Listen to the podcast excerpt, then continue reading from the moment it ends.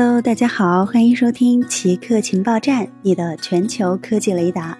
接下来为您播报今天的奇客新闻。华为准备推出 5G 手机。三家研究公司称，华为预计会在年底推出 5G 手机。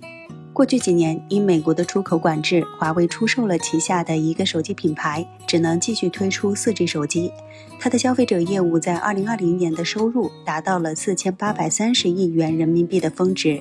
一年之后，因美国的出口限制，该业务的收入暴跌50%。研究公司援引知情人士消息称，华为通过利用其半导体设计工具方面的进步和中芯国际的芯片制造能力，将有望在年底重返 5G 智能手机行业。有记录以来最热的一周，厄尔尼诺现象和气候变化的加剧，全球气温不断创下新的纪录。根据美国国家环境预测中心的数据 ，7 月3日全球平均气温达到了 17.01 摄氏度，超过了2016年8月创下的 16.92 摄氏度的记录。然后到上周周末，新纪录被追平或打破了3次，在7月6日创下 17.23 摄氏度的最新纪录。每年的这个时间通常是全球平均气温最高的时候，但今年不同寻常，地球的海洋变得异常温暖。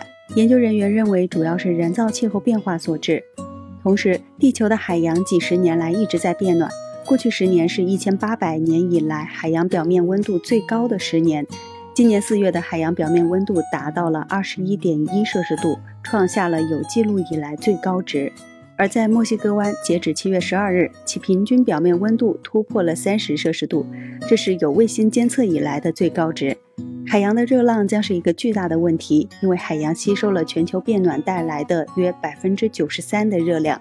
海洋的暖化将削弱它从大气中吸收热量的能力，将会有更多的热量停留在大气中，导致全球气温升高。